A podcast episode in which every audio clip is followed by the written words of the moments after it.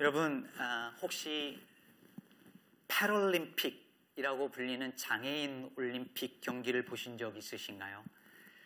사람들이 일반 올림픽을 보는 것 같이 관심 있게 보지는 않지만 실제 경기 장면을 보면 놀라움을 금치 못합니다. 휠체어를 탄 사람들이 탁구, 농구, 펜싱 등의 대부분의 경기를 다 하고 두 다리가 없는 사람들이 높이 뛰기와 육상 경기와 수영을 하고 팔 없는 사람들이 다리 한쪽을 이용해서 양궁을 합니다. 이런 모습을 볼 때마다 장애가 있어도 굴하지 않고 한계에 도전하는 사람들의 모습에 고개를 숙이게 되고 박수를 보내게 되지요. 그런데 말입니다. 장애인들의 이런 불굴의 정신에 박수를 보내면서도 제 마음 한켠에 늘 이렇게 편치 않은 마음이 하나가 있습니다. 그것은 이렇게 장애를 극복한 사람들의 이야기가 하나의 미담이 되어서 그렇지 못한 장애인들에게 큰 상처와 부담으로 작용하지 않을까 하는 거죠. 저 사람들은 했는데 왜 너는 못해? 쟤는 장애를 극복하고 저렇게 나가는데 왜 너는 못해? 라고 하는 거죠. 장애를 안고 포기하고 주저앉는 것도 문제이지만 그렇다고 모든 장애인들이 다 그 장애를 극복하고 그리고 이겨내야만 박수를 받는 사회라면 뭔가 곤란하지 않을까요? 정말 건강한 사회는 장애를 가진 사람에게 소위 당신도 정상인처럼 할 수 있다 라고 무언의 압박을 주는 사회가 아니라 그 장애를 가졌다는 사실이 전혀 불편하지 않도록 사회적인 여건을 만들어 주는 사회가 더 건강한 사회가 아닐까. 저는 그렇게 생각합니다. 우리가 사는 세상은요, 약함을, 이 weakness, 약함을 늘 극복의 대상으로만 여겨요. 약한 것은 좋은 게 아니고, 이겨내, 이겨내야만 하는 것으로 생각합니다. 약해 보이는 것도 싫고, 실제로 약한 것을, 약한 것도 싫습니다. 약한 자녀를 둔 부모는 늘 걱정이지요. 몸이 약한 건 물론이고 마음이 여려도 늘 그 자식을 보면서 걱정합니다. 제 아들이 저를 닮아서 인물은 좋은데 마음이 좀 약합니다. 그래서 제 아들 보면서 마음이 그렇게 약해가지고 이 험한 세상 어떻게 살겠냐고 이렇게 말하고 싶은 때가 되게 많아요. 이 사회는 힘이 있고 강해야 인정받고 약함을 극복해야 박수받는 세상이니까요. 근데 여러분 세상의 모든 강한 것은요 약해지기 마련이에요. 영원히 강한 것은 아무것도 없지요. 그토록 강했던 아버지가 그토록 꼿꼿했던 어머니가 점점 약해집니다. 다 시간이 흐르면 약해지게 되어 있어요. 근데 사람들은 그래서 약해지는 걸 두려워합니다. 몸이 약해지는 것, 정신이 약해지는 것. 다 두려워요. 그래서 열심히 운동하고, 그래서 몸이 약해지지 않도록 하고, 마음이 약해질까봐 마음을 다잡고, 마인드 컨트롤하고, 이를 악물면서 그렇게 살아갑니다. 특히요, 남자들은 더 그렇습니다. 남자들은요, 남에게 약한 모습 보이는 거 진짜 싫어하고요. 그 특히 가족에게도 약한 모습 보이고 싶어 하지 않습니다. 그래서 어떻게든 자신의 강함과 능력을 보여주고 싶어 하지요. 그런데 문제는 이런 약함을 부끄러워하는 이 세상의 풍토가 교회 안에도 그리고 크리스천 마인드 안에도 그대로 있다는 거예요. 크리스천들도 약함을 부끄러워하고 강함을 추구합니다. 그래서 하나님께 기도할 때 주님 내 약함을 불쌍히 여기시고 나를 강하게 해 주십시오라고 기도합니다. 여러분 교회에서 하는 간증들을 잘 들어보세요. 간증하는 거 들어보면 다 이런 거예요. 내가 어떤 문제가 있었는데 약함이 있었는데 하나님의 은혜로 극복했다는 거죠. 암이 있었는데 나았다든지 하나님이 도우셔서 사업에서 성공했다든지 경제적인 어려움이 있었는데 이러저러한 과정을 통해서 채워졌다든지 자식이 어려운 환경 속에서도 좋은 대학을 갔다든지 아, 오랫동안 아기가 없었는데 아기가 딱 생겼다든지 모든 어려움이 있었지만 교회가 결국은 부흥했다든지 대부분 이런 내용이 간증의 줄을 이룹니다. 옛날에 한국에서는요 서울대 들어가면 교회 플랜카드를 붙였어요 이렇게. 그리고 주, 주부에 쓰고 광고 시간에 광고도 하고 박수도 하고 막 그랬습니다. 간증하고 막. 그러면 이런 내용의 간증들이 다 나쁘다는 게 아니라 이런 것만 있다는 데 문제가 있는 거예요. 나는 여전히 가난하고 나는 여전히 약하고 여전히 병들고 시, 실패하고 쇠약해 가지만 주님 때문에 여전히 감사하다는 간증은 참 찾아보기 힘듭니다. 오늘 본문 고린도후서 12장 1절에서 바울이 무익하나마 내가 부득불 자랑하노니 하면서 정말 하고 싶지 않은 자랑 하나를 억지로 합니다. 이렇게 하는 데는 이유가 있어요.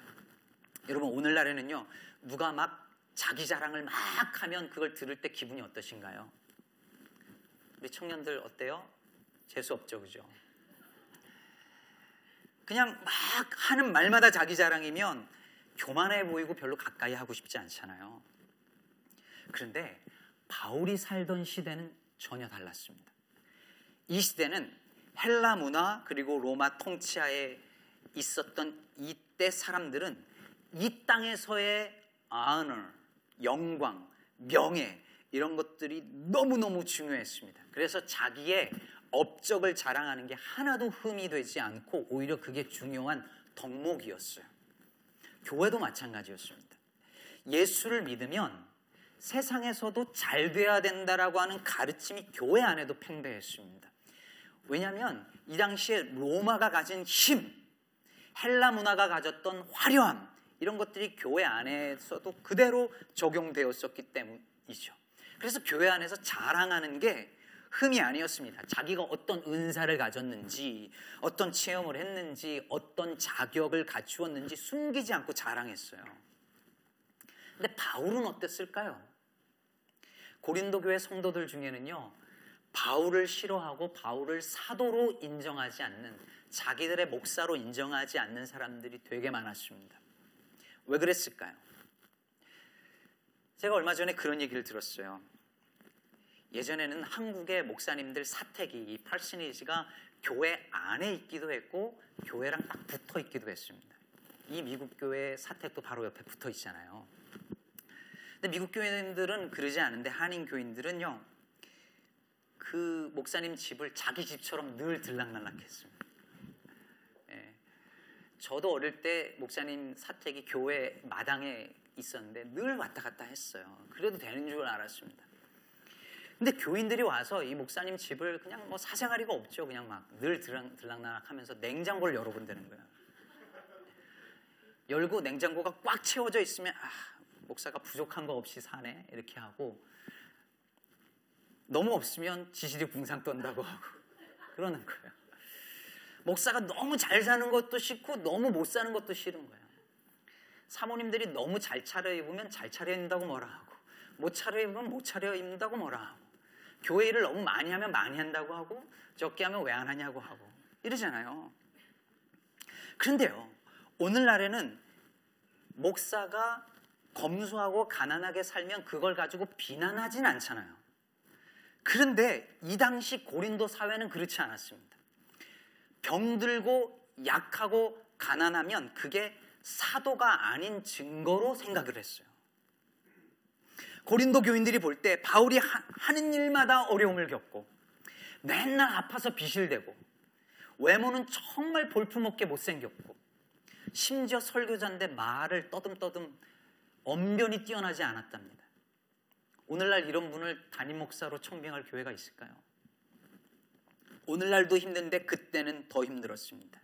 그래서 고린도 교회 안에는 바울이 이렇게 고난당하고 약한 것을 보면서 바울을 업신 여기고 심지어 바울이 바울이 가진 그 약함이 진짜 사도가 아닌 증거라고 공격하는 사람들이 많이 있었던 것입니다. 고린도 교인들만 그런 것이 아닙니다. 오늘날에도 그래요. 제가 아는 어느 목사님은 자녀가 셋인데 막내 아이가 핸디캡, 장애가 있습니다. 근데 이분을 청빙하는 교회가 별로 없어요. 목사 자녀가 장애가 있으면 덕이 안 된다나 어쨌든. 그럼 우리는 아직도 뭔가 성공하면 뭐라 그랬냐면 하나님께 영광 돌린다 그러죠. 그렇죠? 연예인들이 나와서 이 모든 영광을 하나님께 돌린다 그러면 아, 기분 좋잖아요. 그리고 실패하면 보통 뭐라고 표현하냐면 하나님 영광 가린다 그래요. 내가 예수 믿는 사람인데 이렇게 아프고 실패하고 영주권도 못 받고 자녀들 좋은 대학 못 가고 그래서 하나님 영광 가릴까봐 걱정된다라고 말해요. 마음은 이해되지만 사랑하는 여러분, 하나님의 영광은 우리의 실패와 약함으로 가리워지는 그런 영광이 아닙니다.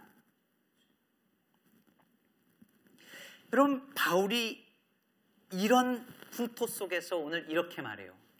아무 유익이 없지만 어쩔 수 없이 내가 한 가지 자랑을 하겠다면서 자기가 경험한 환상과 계시를 잠깐 언급해요. 그런데 재밌는 게 뭐냐면 얼마나 자랑하기 싫었으면 그게 내 얘기다 이렇게 안 하고 내가 아는 어떤 사람 얘기라고 이렇게 얘기해요. 내가 아는 어떤 사람이 있는데 하면서 그가 14년 전에 셋째 하늘에 올라가서 놀라운 것을 보고 들었다는 거예요. 낙원을 가서 직접 보고 들은 것이지요. 사람이 말로 표현을 못할 놀라운 계시를 받은 것입니다. 뭐 그냥 이 정도예요. 그냥 하나님 음성 몇 마디 들은 게 아니라 직접 천국을 체험하고 계시를 직접 받은 정도죠. 자랑할 만하잖아요. 간증할 만하잖아요. 우리 같으면 내가 천국을 받는데 말이지, 내가 계시를 들었는데 말이지 하고 자랑하고 싶은데 바울은 급하게 마무리합니다. 자세히 말하지 않아요. 그리고 7절에서 이렇게 말합니다. 여러 계시를 받은 것이 지극히 크므로 너무 자만하지 않게 하려 하시려고 내 육체의 가시 곧 사탄의 사자를 주셨으니 계시만 주신 것이 아니라 가시도 주셨다는 말입니다. 이 육체의 가시가 뭔지는 잘 모르지만 아무튼 이것 때문에 바울이 너무 힘들었고 또 이것 때문에 교인들로부터 늘 무시당했고 거절당했던 것 같습니다. 그래서 8절에 보니까 바울이 이 가시가 떠나가게 해달라고 주님께 세 번 간구했다고 합니다. 몇 번이요? 세 번. 사람들은 흔히 이걸 이렇게 생각해요. 주님 가시 빼주세요, 가시 빼주세요, 가시 빼주세요. 이렇게 세 번 했다고 이해하지만 그게 아니라 세 차례 정도 열심히 기도했다는 것이죠. 여러분, 그러면 하나님이 바울의 그 육체의 가시를 빼주셨으면 그 병을 고쳐주셨으면 어떻게 되었을까요? 우리는 생각하죠. 그 가시를 빼어주셨으면 병을 낫게 해주셨으면 하나님의 능력이 더 드러날 것 아니겠는가? 바울의 병을 고쳐 주셨다면 바울의 약점과 약함을 극복할 수 있도록 도와주셨더라면 하나님의 영광이 더 드러나고 하나님의 능력이 더 드러나고 바울은 그것을 간증하면서 다니면서 복음을 더 멀리 더 힘있게 증거할 수 있지 않았을까? 우리는 그렇게 생각합니다. 우리에게도 늘 이런 생각을 품게 만드는 가시가 있지 않아요? 이것만 해결되면 나도 열심히 하나님 믿고 교회 생활할 텐데. 하나님 이것만 도와주시면 하나님 위해 살게요. 이 병만 고쳐주시면, 이 경제적인 어려움만 해결되면, 신분 문제만 해결되면, 저놈의 자식 대학만 보내고 나면, 성공시키면, 그러면 하나님의 영광이 드러날 것이고, 나도 더욱 주님 위해 살수 있다고 생각합니다. 제가 목회하면서 자주 듣는 말인데, 삶이 좀 안정되면 이거 해결하고 나면 이 힘든 시기만 지나고 나면 저도 하나님 위해 살게요. 이렇게 말해요. 정말 그렇게 되기를 바라고 축복하고 기도해 주지만 꼭 믿지는 않습니다. 그분이 거짓말을 해서가 아니에요. 하나님은 삶이 스테이블하게 안정된 사람을 통해서가 아니라 삶이 불안한 상황에서도 주님을 찾는 사람을 쓰시기 때문입니다. 문제 없는 사람을 쓰시는 것이 아니라 문제투성이의 사람을 들어서 쓰시고 고난을 다 이겨내고 이제 편안하게 된 사람을 쓰시는 것이 아니라 여전히 고난 중에 있지만 주님을 그 고난 속에서도 의지하는 그 사람을 하나님이 들어 쓰시는 것입니다. 그래서 주님께서 구절에 이렇게 말씀하십니다. 내 은혜가 내게 족하도다. 이는 내 능력이 약한 데서 온전하여 짐이라. 저는 이 말씀을 준비하다 깜짝 놀랐습니다. 8절에서 바울이 가시를 없애달라고 간구했다라고 말할 때 그 간구라는 헬라어 단어 파라칼레오는 고린도후서 1장에서 하나님이 우리를 위로해 주신다라고 할 때 그 위로라는 단어예요. 보혜사 성령이라고 말할 때 그 보혜사도 이 단어입니다. 이 단어가 원래 곁으로 부르다 이런 뜻인데요. 그러니까 바울이 그 육체 가시 때문에 너무 힘들어 하면서 주님 제발 내 곁으로 오셔서 이 육체 가시를 좀 빼주심으로 제 병을 고쳐 주심으로 나를 뭐 해달라는 거예요? 위로해 달라는 거죠. 그러면 그 육체의 가시를 빼주어야 그게 뭐예요? 위로죠. 병 고쳐 주셔야 위로 받는 거죠. 경제적인 어려움, 직장 문제, 경제적인 문제, 신분 문제, 가정의 불화, 교회 수많은 문제들을 해결해 주셔야 위로 받았다고 우리는 생각하잖아요. 그런데 주님은 전혀 다른 응답을 주십니다. 내 은혜가 너에게 족하도다. 이는 내 능력이 약한 데서 온전하여. 여러분 위로가 되세요? 문제가 해결되지 않았는데 내 은혜가 너에게 족하다. 그럼 위로가 되시나요? 근데 바울이 이 말을 듣고 크게 기뻐했다라고 말하고 있습니다. 가시가 그대로 남았는데 바울이 위로를 받았대요. 어떻게 그럴 수 있었을까요? 바울은 자신의 약함이 사라져야 하나님의 능력이 온전하게 드러나는 건 줄 알았는데 육체의 가시가 사라지면 복음 증거를 더 능력 있게 잘할 줄 알았는데 그게 아니라 반대로 자신이 약한 데서 하나님의 능력이 온전하여진다는 사실을 깨달았기 때문입니다. 그것 때문에 그 깨달음, 깨달음이 바울에게 여전히 가시가 있음에도 불구하고 기뻐하고 감사할 줄 알게 만들어 준 것이죠. 한 천주교 신부님이 쓴 책을 보았는데요. 책 제목이 이랬습니다. 따라해 보실까요? 주님, 저를 약하게 하소서. 야, 쉽지 않은 말이죠. 다들 약함을 이기고 극복하려고 하는데 이분은 거꾸로 자신을 약하게 해달라고 간구해요. 왜 그렇습니까? 자신이 약해져야만 주님의 능력이 온전히 드러난다는 사실을 알았기 때문입니다. 내가 약할 때, 내가 병들었을 때, 내가 나이 들어갈 때, 힘이 없어질 때, 내가 하고 싶은 일을 못하게 되었을 때, 그때 내 능력은 사라지고 주님의 능력이 오히려 더 드러나게 된다는 것이죠. 그래서 10절에서 바울은 이렇게 말합니다. 우리 10절 다 같이 읽겠습니다. 시작. 그러므로 내가 그리스도를 위하여 약한 것들과 능욕과 궁핍과 박해와 곤고를 기뻐하노니 이는 내가 약한 그때의 강함이라. 저는 예전에 이 말씀을 오해했습니다. 많은 분들이 오해합니다. 저는 내가 약할 때 주님께 기도하면 주님께서 내게 능력 주셔서 그 약함을 이기게 해준다는 말씀인 줄 알았습니다. 제 머릿속에는 아직도 약함은 나쁜 것이고 부정적인 것이고 극복해야 할 어떤 것이라는 생각이 있었기 때문이죠. 그러나 여러분, 오늘 성경이 말하는 건 그게 아니에요. 약한 자를 강한 자로 바꾸어서 쓰시겠다는 말이 아닙니다. 약한 자를 약한 그대로 쓰시겠다는 말입니다. 하나님은 우린 흔히 이렇게 생각하죠. 하나님께서 우리를 약함에도 불구하고 쓰신다고 생각해요. 아니요. 약함에도 불구하고 쓰시는 게 아니라 약하기 때문에 쓰십니다. 질그릇임에도 불구하고 쓰시는 것이 아니라 질그릇이기 때문에 쓰시는 것입니다. 병들고 나이 들었음에도 불구하고가 아니라 바로 그렇기 때문에 병들고 더 나이 들었기 때문에 약하기 때문에 더 큰 은혜를 경험할 수 있게 되는 것입니다. 오늘 앞에서 부른 찬양의 가사를 생각해 보세요. 약할 때 강함 되시네.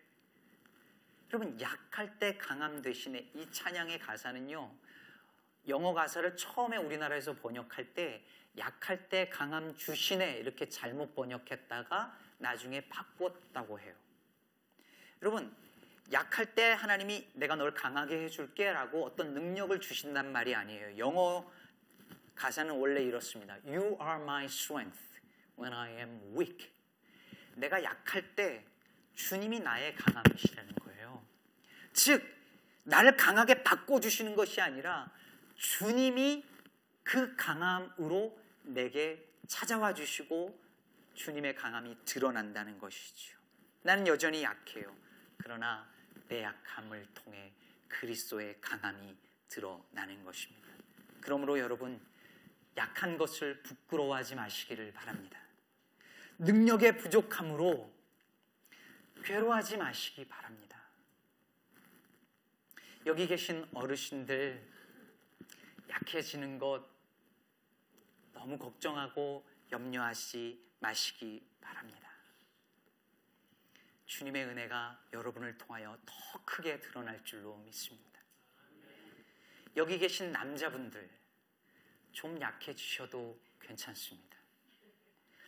여성 호르몬 늘어나는 거 너무 걱정하지 마십시오. 제가 보니 중년의 남자들 여성 호르몬이 좀 생겨야 예수를 잘 믿더라. 혈기왕성할 때 예수 잘 못 믿다가 어느 순간 여성 호르몬이 충만해서 괜히 막 눈물 흘리고 이럴 때 예수님 더 잘 믿게 되고 그래서 고집 센 분들 있으면 저는 그렇게 기도합니다. 호르몬 좀 주십시오. 이렇게. 좀 약해져야 하나님 찾습니다. 내 능력, 내 판단, 내 경험 믿고 살던 사람들이 자신의 한계와 약함을 인정할 때 그제서야 하나님 찾고 그제서야 하나님의 사랑을 깨닫게 됩니다. 사랑하는 성도 여러분, 저는 우리 시카고 기쁨의 교회가 어떤 모습으로 위치로치 되어야 할까 기도하면서 무엇보다 약함을 부끄러워하기보다 오히려 그것을 기뻐할 줄 아는 교회가 되었으면 좋겠다 생각했습니다. 본래 교회는 세상의 강함을 자랑하기보다 자신의 약함을 통해 그리스도의 강하심을 드러내고 우리의 미련함을 통해 그리스도의 지혜를 드러내는 공동체이기 때문입니다. 저는 약점이 많은 목사입니다. 제가 20대 때 신학교 다닐 때 선배님들이 저한테 너는 너무 어려 보이고 약해 보여서 나중에 목회할 때 힘들 거야 이런 얘기를 했습니다. 제가 지금 자랑하는 거 아니거든요. 실제로 제 친구 목사들은 벌써 머리가 하얗게 된 친구들이 있는데 담임 목회하는데 너무 도움이 된대요. 얕잡아 보지 않고 나이를 이렇게 있어 보이게 대접하니까. 진짜 그렇다는 얘기를 많이 듣는데 전 잘 모르겠습니다. 지난 인터뷰 할 때 제가 우리 청빙위원들에게도 말씀드렸듯이 저는 잘 못하는 게 많아요. 교회 행정도 약하고요. 조직을 구성하고 어떤 프로그램을 만드는 일에 재주가 없습니다. 오늘은 안 잊어먹고 잘했지만 뭘 잘 잊어버리고 빼뜨리고 실수가 많습니다. 저는 혼자 있는 걸 더 좋아하는 내성적인 성격이기도 합니다. 몸도 왜소하고 그리 튼튼한 편도 아닙니다. 그러나 저는 저의 이런 약점이 오히려 그리스도의 능력이 더 드러나도록 하는 도구가 되기를 바라고 기도하고 또 그렇게 믿습니다. 우리 교회가 가진 약점이 있습니다. 특히 우리 교회는 아직 자체 예배당이 없어서 어려움을 겪습니다. 유스 패스터도 구하고 있습니다. 앞으로 하나님께서 우리에게 좋은 예배 쳐서 주시고 좋은 전사님, 목사님, 어, 사역자 보내주셨으면 좋겠습니다. 그러나 저는 우리에게 주실 하나님의 어떤 그 좋은 것을 기다리느라 그것을 우리가 갈망하느라 지금 우리에게 주신 하나님의 이, 이 모습 이대로의 그 선물들을 향한 감사의 마음을 놓치지는 않았으면 좋겠습니다. 저는 우리가 가진 이 약점과 약함과 부족함이 오히려 주님의 강함과 주님의 은혜를 경험할 수 있는 기회가 될 수 있다라고 믿습니다. 저는 우리 기쁨의 교회가 교인 수와 재정과 건물을 자랑하기보다 우리의 약함을 자랑하는 교회가 되기를 바랍니다.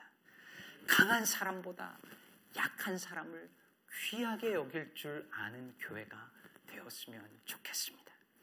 오늘 여기 각자 다 약한 부분을 가지고 나온 성도님들이 계실 것입니다. 아프고 상처난 부분, 고민하고 있는 부분, 잘 안 풀리는 여러 가지 부분들, 가족의 약한 사람들, 남들은 잘 되는데 나는 왜 이럴까 하는 그 약함과 아픔들, 그 가운데 주님 바라보며 나온 성도님들이 계실 것입니다. 그러나 여러분, 두려워하지 마십시오. 내 약함 때문에 주님의 영광을 가릴까 염려하지 마십시오. 주님은 오히려 그 약함을 통해 우리의 약함을 통해 영광을 받으실 것입니다. 그 약함 때문에 주님께서 우리를 쓰실 것입니다. 그러므로 충분히 강하지 못한 것이 문제가 아니라 충분히 약하지 못한 것이 문제입니다. 그러니 약함을 두려워하지 말고 그 약함을 오히려 그리스도의 능력을 경험하는 선물로 기쁘게 받는 저와 여러분 우리 시카고 기쁨의 교회 되기를 주님의 이름으로 축복합니다. 기도하실까요? 시간에 우리 다 같이 한 1분간만 우리 말씀을 기억하면서 우리 reflection 하면서 기도했으면 좋겠습니다. 하나님, 우리 너무 약합니다. 저는 너무 약합니다.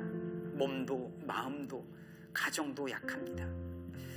그런데 주님, 이 약함을 극복하고 이겨내야만 하나님의 능력이 더 드러나는 것인 줄만 알았는데 오늘 바울은 그 약함이 오히려 그리스도의 능력이 드러나는 길이라고 우리에게 알려주고 있습니다. 주님, 약한 우리들, 약한 우리 교회의 모습이 오히려 주님의 은혜와 능력을 경험케 만드는 통로가 될 수 있다고 믿으며 약함을 자랑하고 약함을 오히려 기뻐할 수 있는 우리 교회 될 수 있도록 도와달라고 이 시간에 우리 말씀을 기억하시면서 합심하여 기도하시겠습니다.